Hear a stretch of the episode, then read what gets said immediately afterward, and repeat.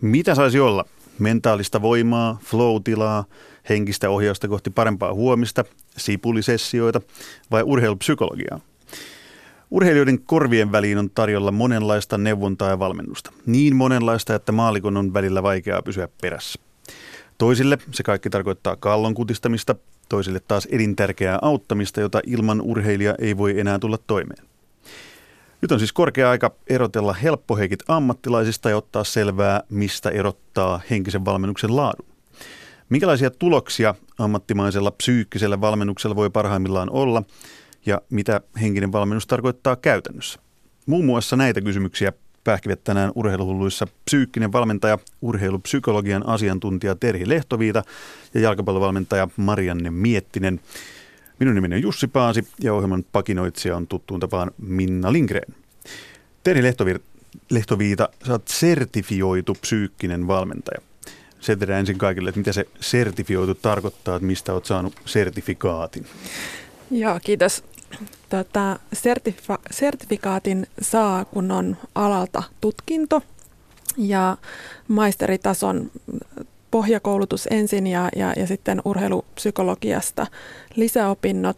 Sitten sen lisäksi tarvitaan vähän työkokemusta, ohjattua työnohjausta ja, ja toki tämmöiset eettiset periaatteet pitää olla sisäistetty ja ymmärretty ja, ja niitä käyttää sitten omassa työssään. Kuulostaa t- aikamoiselta aikamoiselta paketilta, eli siis maisterin tutkinto alla ja sitten vähän työkokemusta ja todella paljon paljon niin kuin ammattitaitoa kertynyt ja opintoja takana. Tänään puhutaan myöhemmin lähetyksessä siitä, että miten myös niin kuin toisenlaisia polkuja henkisen valmentajan titteliin johtaa. Marianne Miettinen, sä oot ammatiltasi jalkapallovalmentaja. Pitääkö sun olla myös, ainakin jossain määrin, myös henkinen valmentaja? Niin, jos mä oon nyt tässä se helppo Heikki sitten, joka, joka ilman, ilman koulutusta, koulutusta tota touhua kaikkea. Se ei ollut Joo, ei mä ihan itse, itse definioin itseni. Joo, siis tota, mä ajattelen sen asian niin, että joka ikinen kohtaaminen urheilijan kanssa on henkistä valmennusta. Ja, ja mun pitää ehdottomasti olla kyvykäs antamaan esimerkiksi palautetta sillä tavalla, että mikä kullekin yksilölle parhaiten sopii. Ja, ja se on mun mielestä suurimmassa määrin henkistä valmennusta. Tänään koitetaan porautua jotenkin siihen, mitä psyykkinen valmentaja tekee urheilijoille, niin poraudutaan niiden urheilijoiden pään sisään. Terhi Lehtoviita, miten se tapahtuu käytännössä? Mitä, mitä sun työ on? Musta tuntuu, että kuulijoille selventää, että jos kerrotaan joku esimerkki, että urheilija tulee sun asiakkaaksi tai vastaanotolle, miten mm. se sanotaan ammattikielellä, niin kerro joku esimerkki. Joo, eli mun työhän on tosi monipuolista, että yksi osa siitä on tätä vastaanottotyöskentelyä, mutta tosi paljon sit on osallistuvaa asiantuntijuutta, että mä oon, mä oon valmentajan mukana siellä, missä valmentaja kulkee ja kentillä ja, ja halleissa. Mutta esimerkki tästä vastaanottotyöskentelystä voisi olla esimerkiksi nyt, mä oon työskennellyt yhdistetyn urheilijoiden kanssa ja me ollaan aika paljon työstetty mäkihyppy. Taitoa ja, ja siinä käytetty mielikuvaharjoittelua yhtenä ää, tekijänä. Ja, ja siinä esimerkiksi mä pyydän urheilijaa kuvaamaan, että miten hän hyppää mäkeä, että mitä siinä konkreettisesti tapahtuu. Pala palalta käydään tosi tarkasti sen läpi. Joku saattaa piirtää sen, joku näyttää sen mulle fyysisesti, joku toinen tekee siitä biisin mulle. Ja, ja sitä kautta me pyritään käyttämään mahdollisimman monia eri aisteja, että me saadaan vahva ymmärrys ja tunne siitä, että mitä siinä mäkihyppy suorituksen aikana tapahtuu hidastetusti, sitten pikkuhiljaa se mielikuva vastaa just tarkalleen sitä fyysistä suoritusta. Ja sitten siihen vielä lisätään tämmöinen rauhoittumisen taito ja keskittymisen taito just siihen hetkeen, jota me harjoitellaan.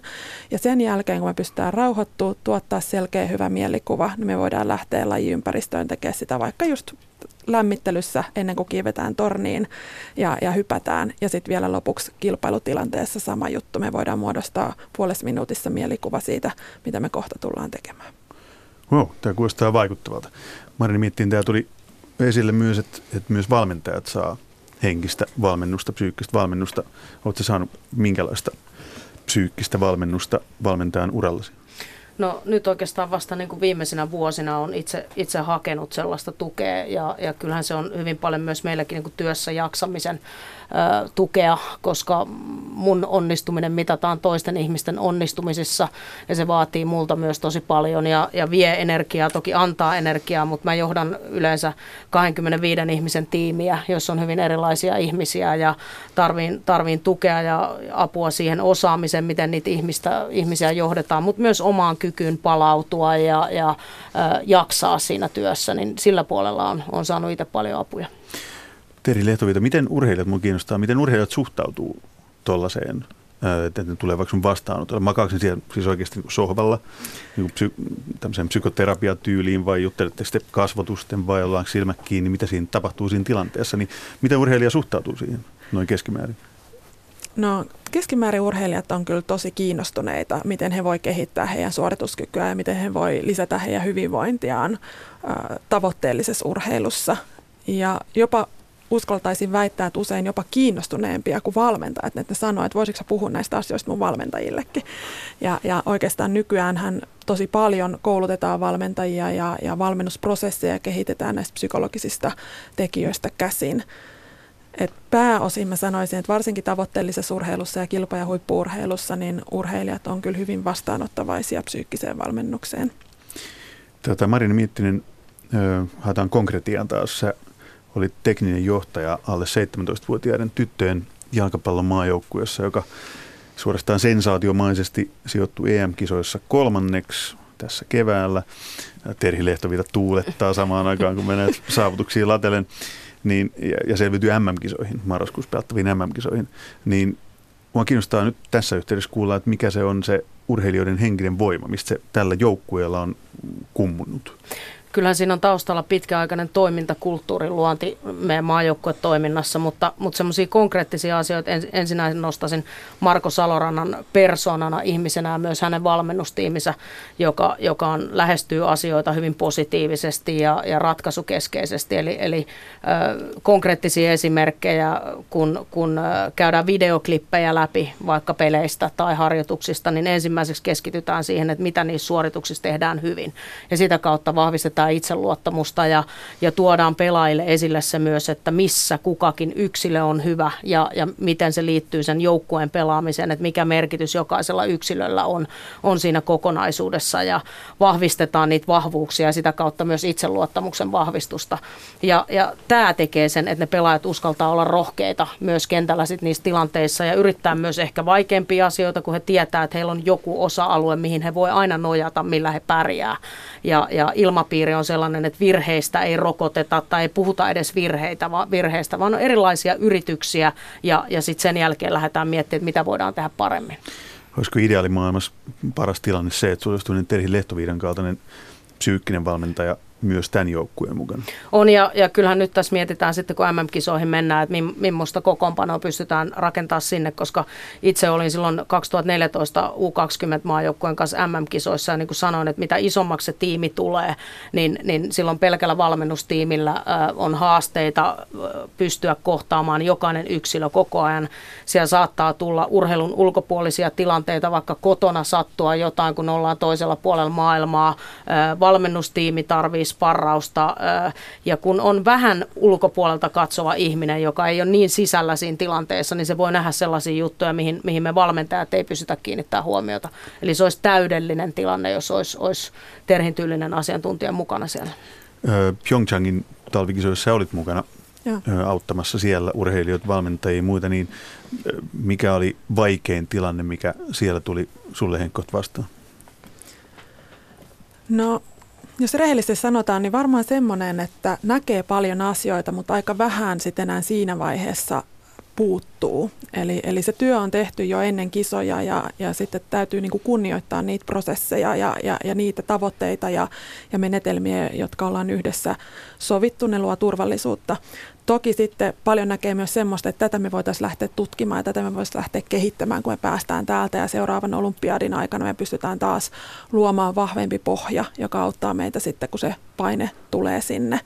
Eli sä näet siinä kisojen aikana jostain urheilijasta, että okei, että nyt toi olisi voinut olla paremmassa kunnossa niin kuin henkisiltä lähtökohdiltaan niin tuossa ja tuossa asiassa vielä. Miten se pystyy näkemään? Miten silmästä tulee niin tarkkaa, että sä aistit, millä, millä sä aistit sen, että urheilija ei ollutkaan ihan valmis tohon tai että tuossa olisi ollut vielä vähän parannettavaa? Ehkä se on enemmän niin kuin siitä järjestelmän tasosta vielä, että Et me nähdään, että okei, että meillä on ollut vaikka vuoden pituinen työskentely ja, ja, ja kun me ollaan oltu vaikka yhdessä arvokisoissa aikaisemmin ennen olympialaisia, niin, niin se on meille kohtuu uusi tilanne kuitenkin. Ja monelle urheilijalle ensimmäinen olympiakilpailu tai valmentajalle ja, ja, ja sitten kun se paine tulee ja, ja, ja siellä ollaan niin kuin kolme viikkoa tiiviissä, tiiviissä olosuhteessa, niin alkaa sen ko- yhteisen kokemuksen kautta tulemaan semmoisia asioita, joita, joita sä näet urheilijoista ja valmentajista, joihin sitten niin kuin aika kevyesti niin, niin puututaan tai, tai tuetaan parhaalla mahdollisella tavalla siinä tilanteessa. Mitä siinä lyhyesti vielä? Mitä siinä voi tehdä, jos sä katsot vaikka kisaa ja huomaat, että nyt, nyt ollaan ampumahiihtäjällä, kun se menee siihen paikalle, kun sen pitäisi just saada nyt näissä arvokisoissa ne taulut alas. Ja sitten tulee vähän, alkaa käsi vähän tärisee ja huti, huti. No totta, niin. Niin, totta kai siinä tuetaan sitä urheilijaa ja, ja muistetaan siitä, että se urheilu ei määritä sua ihmisenä ja, ja se ei ole elämän tärkein asia ja on ihan ok ja inhimillistäkin epäonnistua välillä, että se kuuluu urheiluun ja, ja tehdään se työ mahdollisimman hyvin, mitä siinä kohtaa voidaan tehdä. Mutta että toki sitten voidaan myös palata niihin hetkiin myöhemmin ja lähteä miettimään, että okei, että mistä se johtui ja, ja mitä me ehkä voidaan tehdä organisaatiotasolla, mitä me to- voidaan tehdä jokapäiväisessä valmennuksessa paremmin, mitä me voidaan tehdä sitten kisatilanteessa vielä paremmin, jotta me saadaan käännettyä tämä vielä voitoksi. Kuulostaa erittäin armolliselta. Niin mä, mä niin kuin tarttuisin tohon, tohon niin kuin mitä itsekin on ymmärtänyt ja sanoisin, että tässä Markon Salorannan joukkueessa myös, myös on iso merkitys, miten, et, miksi asiat on mennyt niin kuin on mennyt. Niitä Eli urheil... siis alle seitsemäntoista, niin, alle seitsemäntoista niin, niin ne, ne pelaajat kohdataan ensimmäisenä ihmisenä ja, ja sillä valmentajalla pitää olla ihmistuntemus ja halu tutustua niihin ihmisiin ihmisinä ja, ja sen jälkeen niin ne mietitään, että millaisia ne on pelaajina, mitkä niiden vahvuudet on ja sitten ne tulee vasta osaksi sitä kollektiivia, kun ennen sitä asiaa on lähestytty vain sen pelin kautta osana kollektiivia ja, ja sen niin kuin lajisisällön kautta, niin nyt, nyt se ihminen onkin siellä keskiössä ja, ja se Se on niin kuin muuttunut meillä ainakin valmennuksessa paljon. Äsken kuultiin esiin nämä epäonnistumiset, että mitä silloin tehdään psyykkisen huolenpidon puolelta, niin mitä ne on ne vastakohtaiset, ne hienoimmat hetket? Mikä sulla on, Terhi Lehtoviita, upein hetki sun urallasi psyykkisenä valmentajana, minkä sä oot kokenut vaikka sun omien urheilijoiden lainausmerkeissä omien mm-hmm. kautta? No niitä on kyllä tosi paljon, ne liittyy just niihin urheilijoiden omien tavoitteiden saavuttamiseen. Siis se saattaa olla ihan joku tämmöinenkin, että urheilija on päättänyt uransa, vaikka vähän huonosti menneen kauden jälkeen, mutta on kuitenkin itse tehnyt sen päätöksen, että tämä on se viimeinen ur- kausi ja, ja tätä mä haluun, niin kuin, näin mä haluan tehdä tämän ja tämä päätös on mulle tärkeä. Eli ne ei ole välttämättä niitä urheilijoiden loistohetkiä, mutta ne on niitä, milloin se urheilija saavuttaa itselle jotain tärkeää tai joku tärkeä oivallus. Tai sitten se, että urheilija uskaltaa itkeä ja olla rikki sen valmentajan kanssa siinä paineen alla ja, ja jotenkin niin kuin urheilijana ihmisenä kasvun hetkiä, niiden, niiden niin kuin tukemista ja, ja näkemistä. Toki sitten on paljon myös niitä niin kuin ihan loistavia itsensä ylittämisen hetkiä ja, ja, ja näkee, kuinka valmentaja ja urheilija halaa ja kyynelet valuu ja, ja vaan kylmät väreet menee vieläkin, kun niitä miettii. Että kyllä ne onnistumiset ja, ja tavoitteiden saavuttamiset on, on ihan mielettömiä. Marianne Miettinen, sä valmennat jalkapalloilijaa, niin teknisten taitojen omaksumisen ja oppimisen näkee helposti. Et nyt sä opetit sen potkaisemaan vapaapotkun just noin ja pelissä se tekee järjettömän komeen maalin just sellaisella suorituksella. Mutta miten henkisen puolen oppiminen? Miten sä aistit sen pelaajista tai miten sä näkee, että nyt toi on kasvanut ihmisenä ja sitä kautta pelaajana ja pelaa paremmin?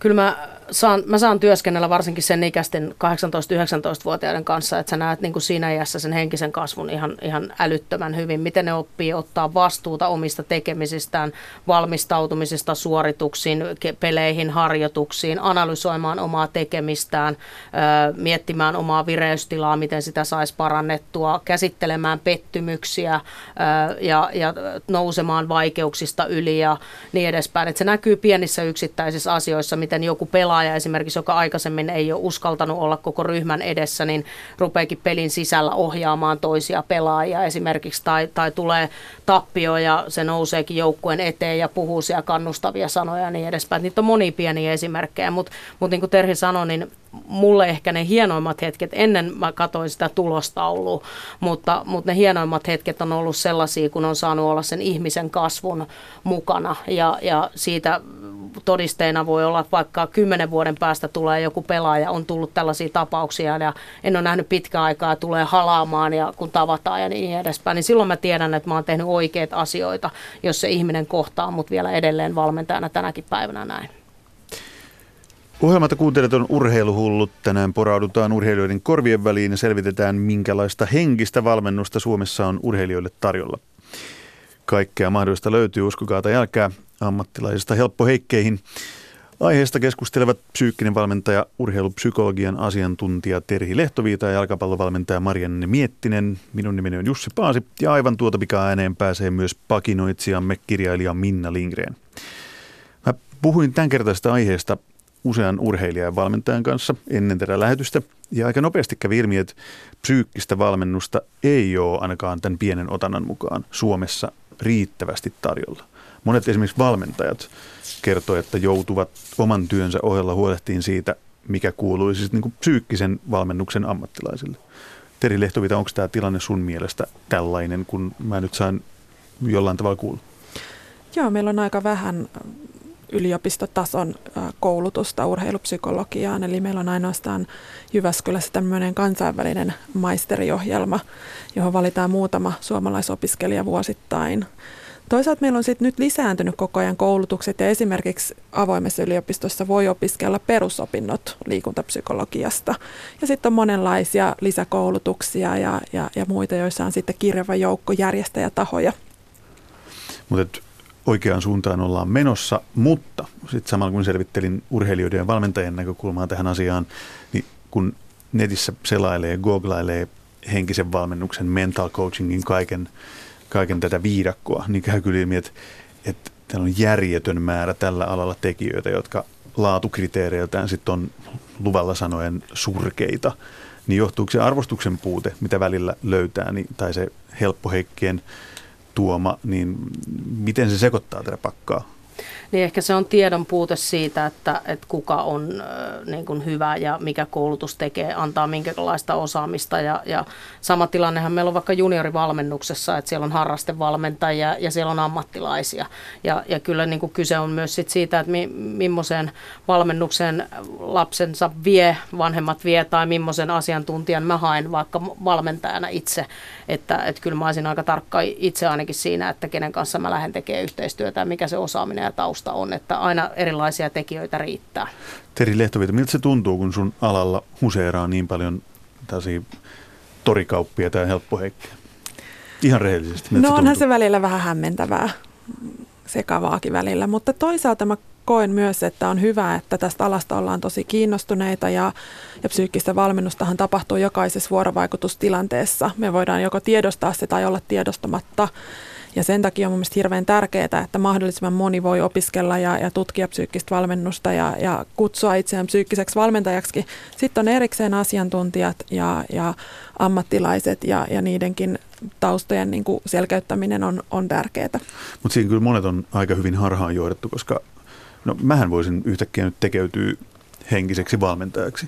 Mä perustaisin nyt nettisivut ja kertoisin siellä, että no niin, että mä oon lukenut paljon alan kirjallisuutta ja mä oon kaikin puolin mukava tyyppi ja tulen täälläkin ihmisten kanssa toimeen jopa suorassa lähetyksessä ainakin välttävästi ja ostakaapa mun kirjoini, että tässä on nyt miten tulet paremmaksi ihmiseksi, niin se tuntuu jotenkin niin alhaiselta, kun sitä miettii, että jos mä menisin tekemään sitä eikä mulla olisi kokemusta ja koulutusta ja sitä, sitä pitkää polkua, minkä Terhi Lehtoviita tässä nosti lähetyksen heti aluksikin.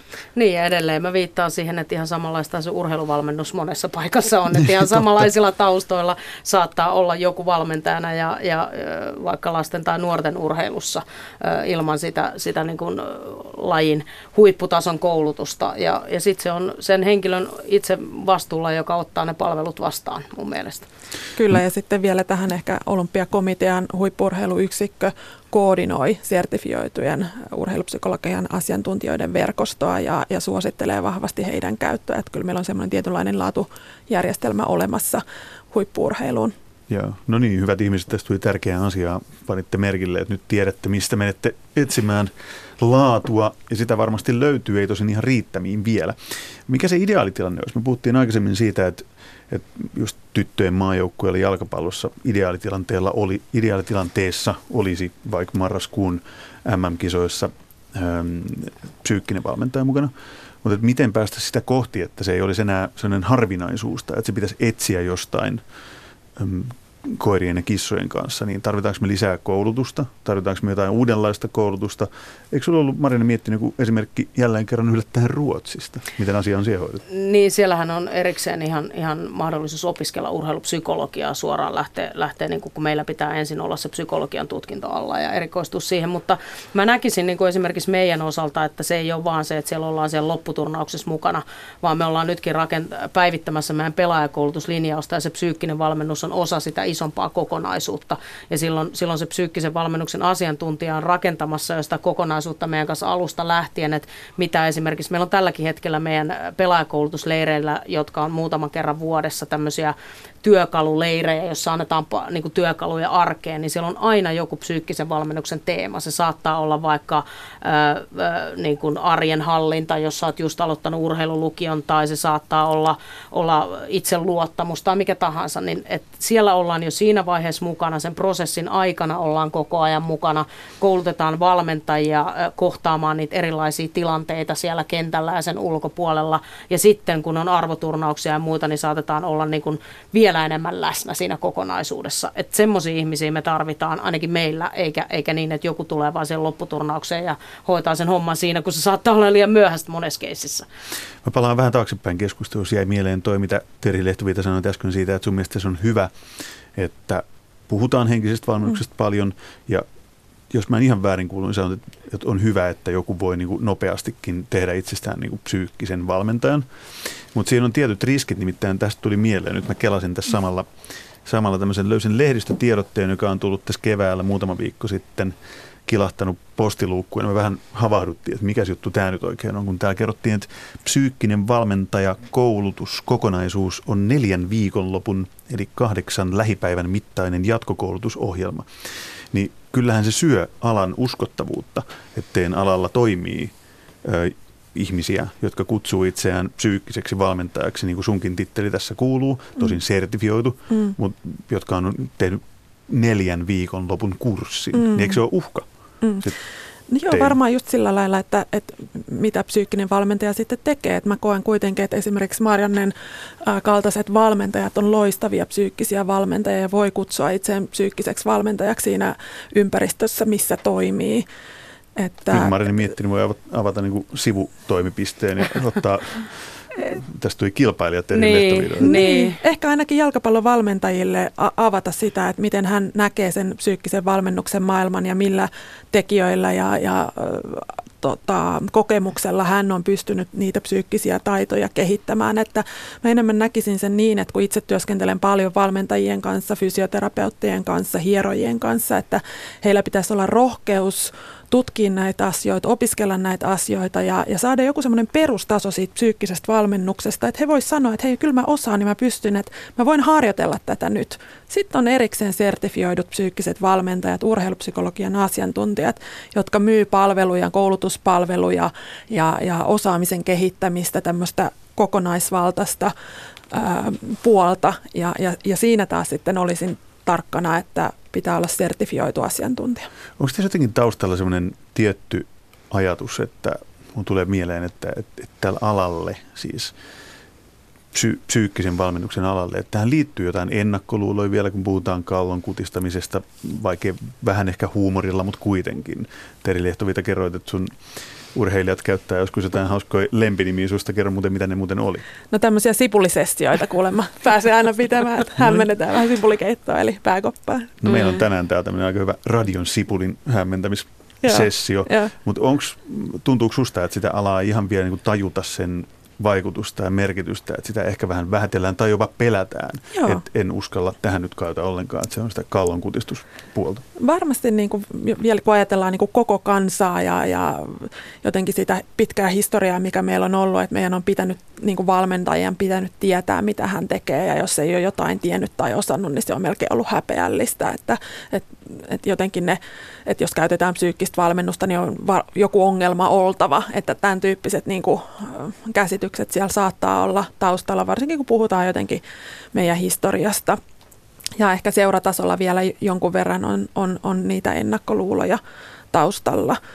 Mutta toisaalta sitten tavoitteellisessa urheilussa ja huippu-urheilussa niin jo ymmärretään, että psyykkinen valmennus on yksi luonnollinen osa urheilemista ja urheilussa kehittymistä ja, ja ennen kaikkea tämmöinen taitoja kehittävä ennaltaehkäisevä tekijä, jolla pystytään vaikuttaa esimerkiksi just tähän turvalliseen ilmapiiriin ja, ja ryhmän dynaamisiin asioihin, jotka on keskiössä sitten oppimisen kannalta.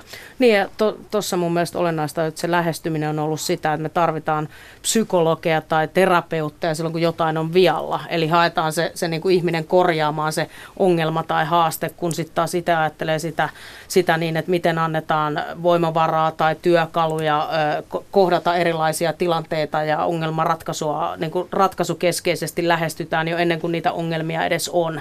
Ja, ja se on mun mielestä se niin kuin olennainen asia meidän näkökulmasta. Me halutaan, että psyykkisen valmennuksen asiantuntija on valmi- varmistamassa jo, että asiat menisivät mahdollisimman hyvin ennen kuin niitä ongelmia edes onkaan, eikä haeta hänen osaamista vasta sitten, kun ongelmat on. Kyllä, ja sitten vielä tähän, että kun tulee niitä ongelmia, jotka on myös urheilussa ihan yleisiä ja inhimillisiä, tulee näitä mielenterveysongelmia, niin silloin tarvitaan terveydenhuollon ammattilainen. Meillä on kliinisen puolen psykologeja ja urheilupsykoterapeutteja, jotka auttaa sitten tässä, mutta ne on kuitenkin pieni osa sitä kokonaisuutta, ja psyykkinen valmennus on se suurempi puoli just mm. näiden taitojen kehittämisessä ja, ja valmennusprosessien psykologisten tekijöiden ää, kehittämisessä. Tämä oli hyvä tarkennus. Katsotaan, minkälaista psyykkistä valmennusta me täällä studiossa tarvitaan ja minkälaista te tarvitsette siellä kuulijoina, kun ääneen pääsee seuraavaksi pakinoitsijamme kirjailija Minna Lindgren. Kaikki tietävät sen vitsin, kuinka helvetti on paikka, jossa britti on kokki, ranskalainen on insinööri, sveitsiläinen rakastaja ja niin edelleen. Käsittääkseni suomalainen on tuossa helvetissä henkinen valmentaja. Meillä henkinen valmennus kumpuaa sananlaskusta, joka kuuseen kurkottaa, se katajaan kapsahtaa. Toisin sanoen, älä luule olevasi yhtään mitään. Älä rassukaan rupea kuuta taivalta tavoittelemaan, vaan tyydy tähän tölliin, johon satuit syntymään ja muista, että kissa kiitoksella elää ja rumat ne vaatteilla koreilee. Nujertamisen lisäksi suomalainen kasvatus, opetus ja valmennus ovat perinteisesti luottaneet karaisemiseen. Siihen, että jokainen oppii uimaan, kun heitetään jäähileiden sekaan avantoon, esiintymään, kun tyrkätään koululuokan eteen laulamaan ja voittamaan, kun ensimmäinen vastustaja on metrin pitempi piirimestari. Mikään ei niin kasvata kuin päänhakkaaminen seinään. Ja epäonnistumiset, ne ovat valtavan kasvattavia kokemuksia. Niistä vahvistuu henkisesti. Mutta vahvistus siinä sitten, kun olet juuri kurkottanut kuuseen ja kapsahtanut katajaan ja kameramies tunkee suoraan lähetykseen naamasi, eikä toimittajalla ole muuta mielessä kuin että saisi sinut itkemään vahvistuneesti, kun ei taaskaan tullut sitä odotettua onnistumista kansainvälisissä kisoissa. Nyt on sitten Suomessakin keksitty, että urheilijassa on jotain henkistä. Henkisyys on myyttinen möykky, jonka voi eristää muusta urheilijasta niin, että aina torstaisin valmennetaan vain tätä henkistä möykkyä. Mutta havainto on mullistava, koska aiemmin ei tiedetty urheilijan henkisyydestä mitään. Saatamme siis seistä merkittävän kehityksen alkutaipaleella. Sen mäkisen tien päässä hämöttää mysteeri nimeltä kokonainen ihminen. Kokonaisella ihmisellä on valmentaja, joka osaa henkihommista muutakin kuin kaksi repliikkiä. Ensimmäinen sanotaan ennen kisoja ja se kuuluu näin. Nyt on motivaatio ja itsetunto kohdillaan. Ja toinen sanotaan kisojen jälkeen. Parhaani yritin, mutta se ei riittänyt. Ja kas, sehän on vain yksi versio suomalaisesta sananlaskusta, joka kuuseen kurkottaa, se katajaan kapsahtaa. Näin kirjailija Minna Lindgren luotasi suomalaisen henkisen valmennuksen, niputti sen kahteen minuuttiin omaan jäljittelemättömään tyyliinsä. Marianne Miettinen, Terhi Lehtoviita, muutamat pienet hymynkareet näkyy naamallaan. Mitäs huomioita Minnan paginasta? Niin, tuossa voisi olla niin kuin oman tarinan kautta sit samaa mieltä, että epäonnistumiset ihan oikeasti vahvistaa, kun ne osaa käsitellä oikein ja, ja silloin kun ne ei, niin kuin koko maailma ei siihen kaadu, vaan ne on osa jotain isompaa matkaa ja oppimishetkiä. Ja, ja tämä on mun mielestä yksi tärkeä osa myös psyykkisessä valmennuksessa, että miten ne kohdataan. Mutta mut mä sanoisin tuosta myöskin noista epäonnistumista tuli oikeastaan mieleen se, että kun puhuttiin tuosta U seitsemäntoista-maajoukkoista, joka selvisi M M-kisoihin, niin mitä siellä on taustalla, niin silloin kun ilmapiiri on sellainen, että ei pelätä niitä pettymyksiä, että se on turvallinen ja siihen on luotu se, se fiilis, että, että me yhdessä selvitään mistä tahansa tilanteesta, että on onnistumista tai pettymyksistä, niin silloin ne uskaltaa kurkottaa sinne kuuseen. Ne ei pelkää sitä katajan kapsahtamista, koska, koska tota, niitä tulee, kun sä laitat itsesi täysillä peliin ja, ja tavoittelet jotain isoa, mutta ne uskalla, uskaltaa tehdä sen, koska ilmapiiri on, on turvallinen. Minna Lindgren pakinoi tuossa, että nyt on sitten Suomessakin keksitty, että urheilijassakin on jotain henkistä. Terhi Lehtoviita, tämä on suoraan sun ammattiin, miltä kuulosti. No aika hauskalta, että loistava pakina. No ensinnäkin on tosi hyvä, että meillä on tietoa, tietoon perustuvaa tutkimusta urheilupsykologiasta siitä, miten ihmisen mieli toimii, mitkä tekijät vaikuttaa meidän suorituskykyyn ja meidän hyvinvointiin. Ja me tiedetään, että silloin kun me pystytään tunnistamaan ja käyttämään meidän vahvuuksia, niin, niin silloin me pystytään menee eteenpäin ja meillä säilyy semmoinen hyvä energia oppia ja, ja meillä on, niin kuin Marianne puhui, turvallinen ilmapiiri. Me opetetaan meidän urheilijat epäonnistumaan ja, ja analysoimaan sitä ja, ja, ja sen jälkeen me opetetaan meidän urheilijat onnistumaan. Kun me kiinnitetään asioita, että kun me kiinnitetään huomio siihen, missä me ollaan hyviä, niin, niin silloin me harjoita, halutaan harjoitella sitä yhä. yhä enemmän ja lisää, ja, ja silloin syntyy tämmöinen positiivinen kierre. Musta se tuli aika hyvin niputettua tuohon tuossa Minnan pakinassa, siis se vuosikymmenten just ton kaltainen taakka, joka siellä suomalaisuudessa on, haluttiin tai ei, niin jyskyttänyt, että just nämä vanhat sanonnat kuuseen niin kurkottamisesta, niin onhan se totta, ne on, on, mikä on, on siellä taustalla vaikuttaa. Mutta se, mikä myös on muuttunut, niin tuossa mä koen sen niin, että nähdään se ihminen niin, että se koko identiteetti ei muodostu pelkästään siitä urheilusta.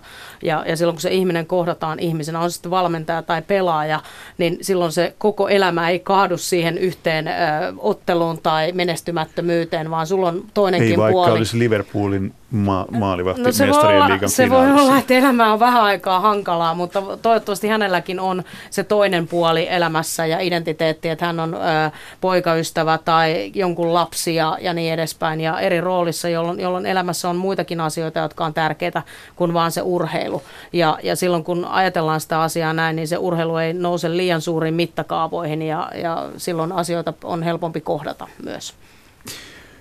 Aika raksuttaa siihen malliin, että meidän keskustelun on jatkuttava jossain muualla. Ensin täällä vaikka Ylen kuppilassa ja toivottavasti sen jälkeen netissä. Tämä on niin tärkeä asia, että tästä toivoisin kaikkien ensin miettivänä puhuvan vaikka ihan huoltoaseman kuppilassa tai bussikuskin kanssa, kun seuraavaksi, seuraavaksi tästä asiasta jotain saatte päähänne.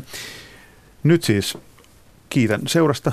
Terhi Lehtoviita, Marianne Miettinen. Jatketaan ensi viikolla taas uusia kujeita, eli lisää flow-tilakokemuksia, mentaalista urheilupuhetta ja journalistista suggerointia luvassa jälleen ensi viikolla.